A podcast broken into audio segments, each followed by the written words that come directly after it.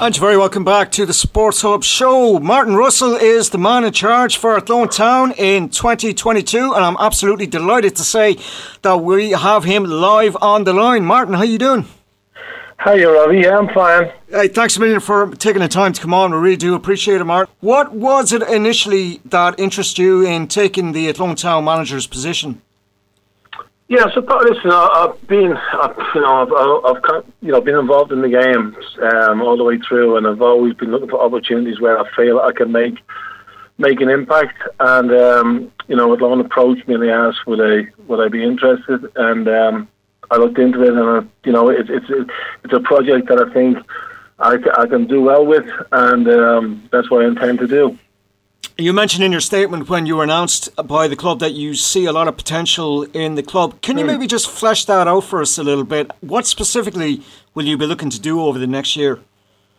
Yeah, well, I think when you look when you look at the work that's already been done in the club and in the stadium and um, the training ground that's there, and um, the fact that you know it's for me it's a one club town um, where you know if, if you get the support behind it, there's no reason why you can't have you know many many good, rewarding football days. And and um, it's it's getting, as I often say, with all the clubs, it's getting stuff off the field and stuff on the field right together that makes it, you know, um, prosper. You also mentioned in your statement to the media this week that you'll be looking at English leagues to recruit players. I know you can't tell us specifically who uh, you're going to be getting, mm. but can you maybe give us an idea of the level you're going to be targeting? Maybe non-league, national league, league yeah, one, maybe. Yeah, um, it'll be varied, Robbie. That, again, because nothing's been set in stone yet. But yeah. have, there's been there's been work in process, and you know we, we can only do it to a level. I mean, I think you, everybody's familiar with what happened at Dundalk last year in terms of bringing you know um, faces into the into the league and the money that they spent on it. You know, so you've got to be careful. You got, and we won't have that any, anyway. Yeah. that money, but we're trying to freshen it up a little bit because what what I found out as well, Robbie, that a lot of the you know, the, the, some of the targets that you might have said, well, listen, they're not playing in the Premier League here. They'll come to the First Division. Didn't want to go to the First Division, and they probably looked to me. They'd rather be squad players in the Premier League, yeah. which is a strange, which is a strange one. So when you sort of when you when you go down that road and it doesn't happen, you sort of you know you have to look elsewhere and you have to be open minded, thinking outside the box. And I've, I've encouraged the club to do this, and um, and, and I think that's what we're trying to do. So, you know, they, they, there'll be lads hopefully coming in, not just from England, but maybe lads that have played some football in Europe, in the lower levels in Europe, that see, right. see as a platform for them.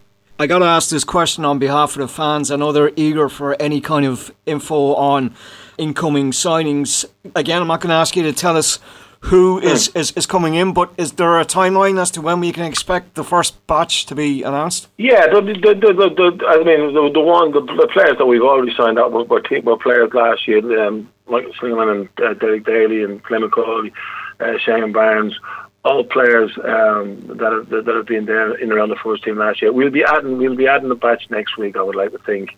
And as I said to you, probably um, some here and there, just up to the up to the start of the season.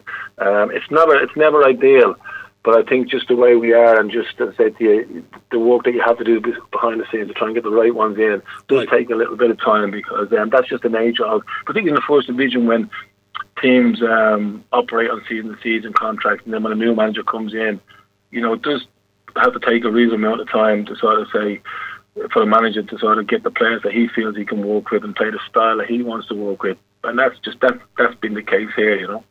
Absolutely. You mentioned the work going on behind the scenes. Dermot Lennon has just come on board as the director of football. Can you talk to us maybe a little bit about how that came about and how Dermot will be working with you this season?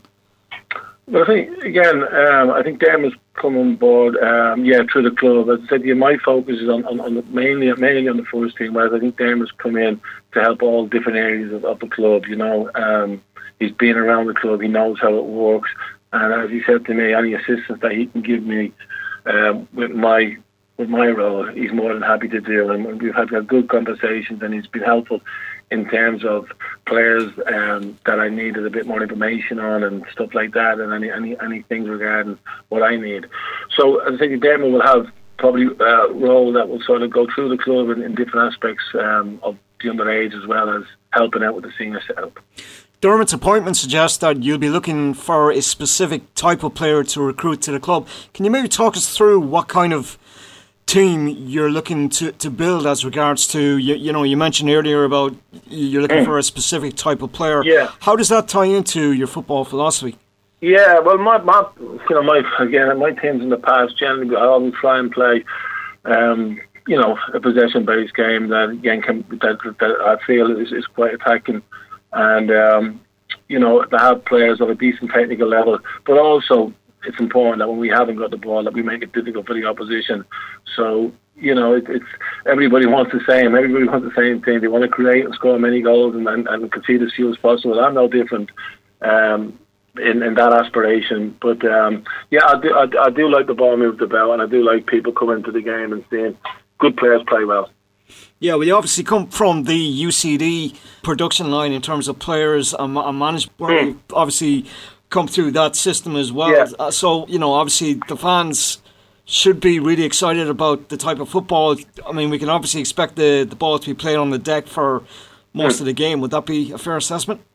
It'd be a fair assessment in terms of, yeah, we'll try and move the opposition up by, by using the ball as intelligently as we can. Um, yeah, and, uh, you know, you, you, you're right, the UCD was a was a, a role that I had as a manager, as a coach and a manager, where I had many young players, and we encouraged them to, you know, to be the best they can be. And a lot of them, during my time there, a fair few of them had gone on to have good careers both here and, and, and away.